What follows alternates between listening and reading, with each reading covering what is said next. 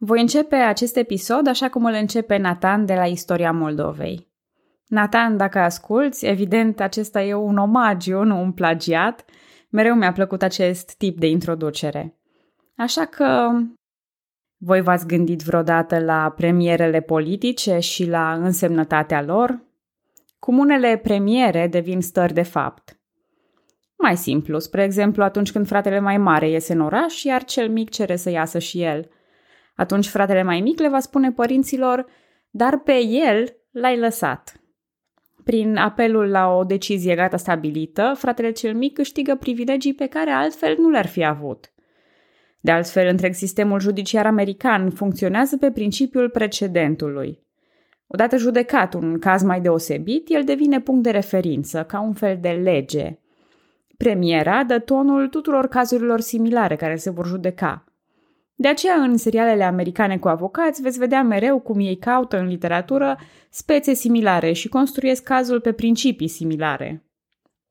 Dar și în istorie am cunoscut astfel de premiere. În general, când se vorbește despre premiere, e citat exemplul Republicii Romane Târzii.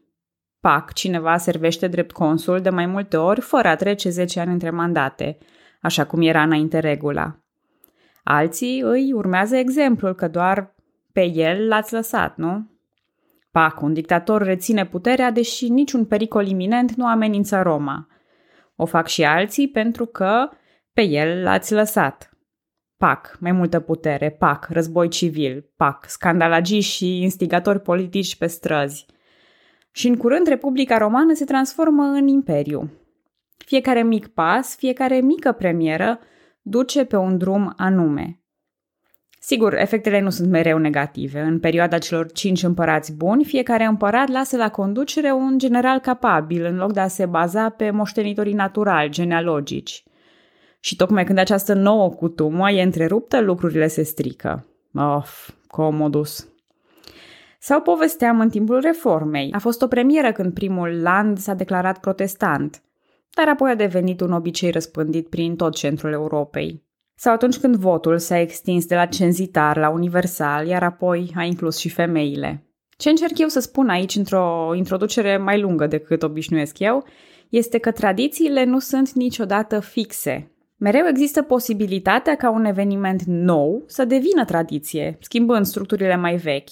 Pe cât de inflexibilă e istoria, pe atât e și surprinzătoare. Spre exemplu, putem vorbi 50 de episoade despre cât de importantă e apartenența la dinastia vreunui domnitor. Putem vorbi despre eforturile de falsificare ale genealogiei, când boierii se pretind a fi de os domnesc, deși nu sunt. Putem vorbi despre disperarea de a găsi un bașarab sau un mușatin pentru a umple un scaun domnesc. Și după toate cele 50 de episoade în care eu insist și insist cât de important este acest aspect, să apară Matei, un om care nu vrea să pretindă, și nici nu are nevoie. Bună, numele meu este Călina și în acest episod din istoria României vorbesc despre Matei Basarab, care în 1632 se transformă dintr-un lider de rebeliune căpos într-un domnitor asemeni de căpos. Deși e reținut mai mult pentru conflictele cu domnitorul Moldovei, Vasile Lupu, Matei Basarab e fără îndoială unul dintre superstarurile istoriei românești. Un om ambițios, dar echilibrat și îndrăgit. Și toate acestea fără să fie, de fapt, basarab. Dar haideți să vedem cum am ajuns în acest punct. Bun, trebuie să recunosc că nu am fost pe deplin cinstită cu voi episodul trecut și veți vedea imediat de ce după ce facem cunoștință cu Danciul din Brâncoveni, fost mare vornic și apoi oștean în armata lui Mihai Viteazul. Ca să vă faceți o idee, Brâncoveni este astăzi în județul Olt, tocmai în miezul bazei de putere a lui Mihai Viteazu. Acest Danciu a murit în bătălia de la Schellimber și a fost înmormântat la Alba Iulia. Dar, bineînțeles, înainte de a muri, a avut un copil cu jupâna sa Stanca, o doamnă tot din Brâncoveni. Acest copil s-a numit Matei și era prin bunicul său înrudit cu familia craioveștilor. Ori și pe craioveștii țineți minte cât erau de influenți. Fără îndoială, Matei din Brâncoveni sau Matei Brâncoveanu avea în față o carieră politică strălucită, și da, Matei a servit drept capitan al lui Mihai Viteazu și mai apoi postelnic, paharnic și mare agă în timpul domnitorilor ce au urmat. Și tocmai de aceea spun că nu am fost pe deplin cinstită. Pe acest Matei Brâncoveanu l-am numit eu Matei Basarab în episodul anterior. Dar nu din greșeală, ci pentru că Matei e pe cale de a-și câștiga acest nume. Odată încheiată răscoala împotriva lui Leon Tomșa, Matei se bucura de o popularitate imensă. Boierii îl susțin mai ales dintr-un instinct de conservare în fața elementelor grecești și levantine. Dar el are parte și de susținere politică externă. Gheorghe Racoții, principele Transilvaniei și Abaza Mehmet, pașa de Silistra, erau în relații bune cu acest boier încăpățânat, dispus să lupte pentru drepturile țării românești. Dacă e să-l compar cu vreo altă figură, aș spune că ascensiunea lui Matei spre scaunul domnesc a început ca un soi de George Washington. Printr-o rebeliune populară motivată financiar. S-a văzut episodul anterior. Dar aceasta adesea nu ajunge, căci Matei e exponentul unui proverb mai vechi. Până la Dumnezeu te mănâncă sfinții. Deși pașa Abaza Mehmed a încuvințat venirea lui la domnie, sultanul era de altă părere – el adună o armată prin care Matei să fie detronat, iar Radu Iliaș pus pe scaunul domnesc. Dar boierii favorabili lui Matei îl sprijină și înfrâng armata otomană la Plumbuita în octombrie 1632. În același timp, dregătorii lui sunt trimiși la Constantinopol pentru a-l convinge pe sultan. La doar două luni după bătălie, sultanul se răzgândește și l acceptă ca domn. Ce l-a convins? Păi ce credeți? bineînțeles șpăgile grase plătite dregătorilor otomani și promisiunea unui tribut consistent de trei ori mai mare, anume 65.000 de galbeni. Cu aceeași determinare cu care a luptat contra lui Leon Tomșa, Matei își smulge cu dinții și legitimitatea. Fie ce-o fi. Și da, acum e momentul în care Matei ia numele de Basarab, parțial datorită prezenței pe scaunul domnesc, parțial printr-o gimnastică mentală anume că el face parte din familia Craioveștilor, iar familia Craioveștilor se trage din Basarabi și deci pe undeva o fi și el rudă cu Basarabii. Dar vreau să atrag atenția aici asupra premierei. Matei Basarab nu se pretinde a fi nepot sau fiu direct, ci doar vag înrudit cu Basarabii. Aceasta este marea premieră în care un boier înstărit cu o mare popularitate și carismă ajunge în vârful piramidei politice, fără a fi nevoie să aducă argumente prea convingătoare în ceea ce privește descendența. Până la urmă, cam orice boier se poate clama că e rudă cu cineva. Se poate și se va mai putea. Consecințele acestei mișcări vor fi atât pozitive cât și negative, dar până la consecințe mai este.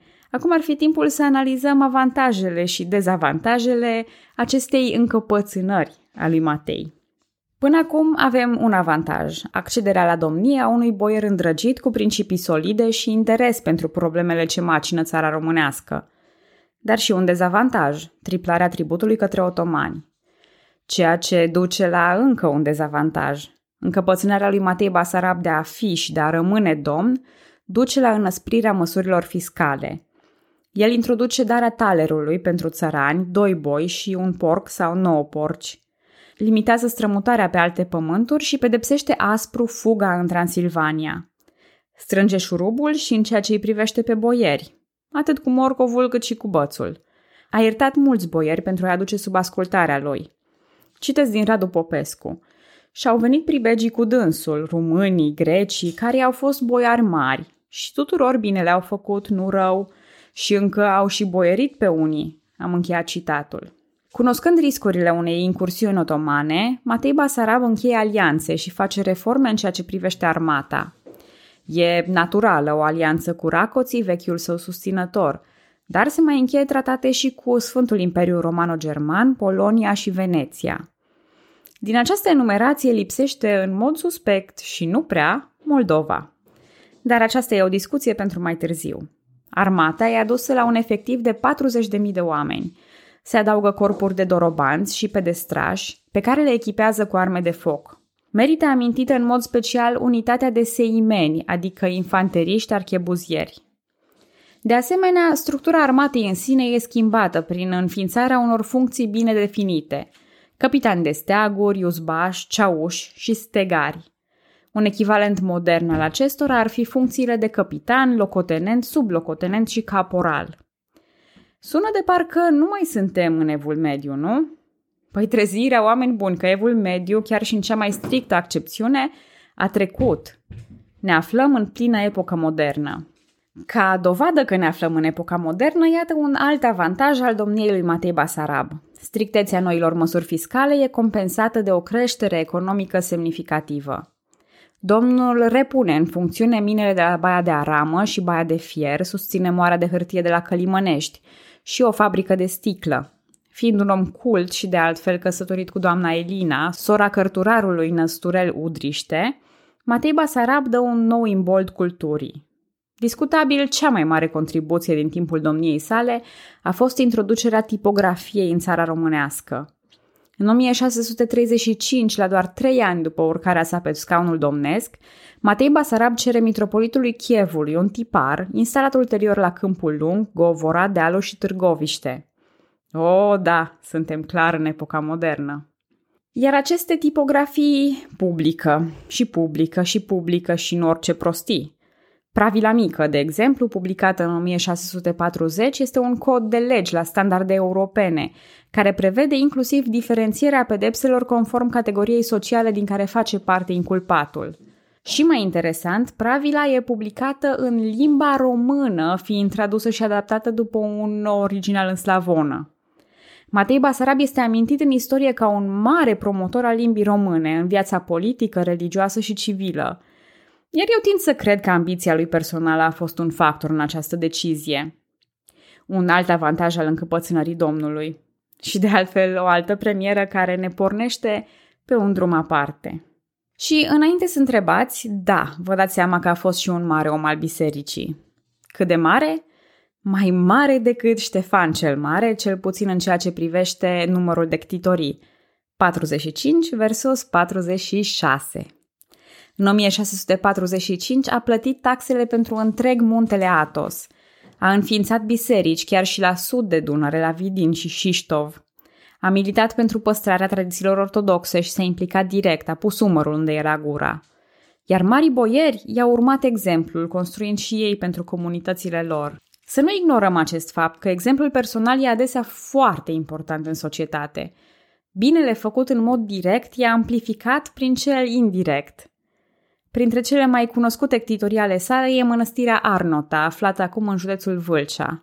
Picturile din mănăstire, realizate de stroie din Târgoviște, sunt superbe și ilustrează teme religioase, dar și portretele ctitorilor, anume Matei Basarab și doamna Elina, alături de elemente decorative florale remarcabile. Portretul domnului trebuie menționat aparte, el fiind înfățișat bătrân, cu părul și cu barba albă. E considerat fidel realității și remarcabil prin faptul că s-a păstrat până astăzi în condiție bună. Mai țineți minte oare în primul episod, chiar în primul episod, când vorbeam despre picturile rupestre și despre acea idee care nu mi-aparține mie, că prin picturile vechi nu ne uităm noi la trecut, ci oamenii trecutului ne privesc pe noi. Așa e acest portret din mănăstirea Arnota, care ne face cunoștință cu Matei Basarab și tot ceea ce a clădit el. Susținerea lui pentru cultură, arte, patronajul bisericesc și echilibrul care l-a păstrat în funcție timp de 22 de ani. Nu-i deloc rău pentru un oltean înflăcărat și rebel. Așa că îngăduiți-mi un lucru. Haideți să lăsăm pe episodul următor luptele sale externe. Oh, sunt foarte interesante și alea, dar în acest episod mi-am dorit să vorbesc despre om și despre faptele sale interne. E fără îndoială un domn care îmi place mult. După cum știți, am o slăbiciune pentru acești oameni ambițioși și neobosiți. Iar dacă ei compensează și prin inteligență și echilibru, știind să joace jocul politic și să rămână la putere timp îndelungat, atunci chiar nu pot rezista. Cred în puterea oamenilor de a fi motoare ale unui grup, forțe ale schimbării, iar Matei Basarab a fost aceasta fără îndoială. Într-o lume în care totul pare predefinit, iar noi ne considerăm prea mici pentru a o schimba, cum ar fi să avem un strop din ambiția și energia acestui om? Un strop din convingerea lui? Un strop din verticalitatea de a crede în ceva și de a pune umărul la realizarea acelor lucruri? Un strop din forța lui. Și dacă măcar am încercat. Vă mulțumesc că ascultați podcastul Istoria României și vă aștept data viitoare.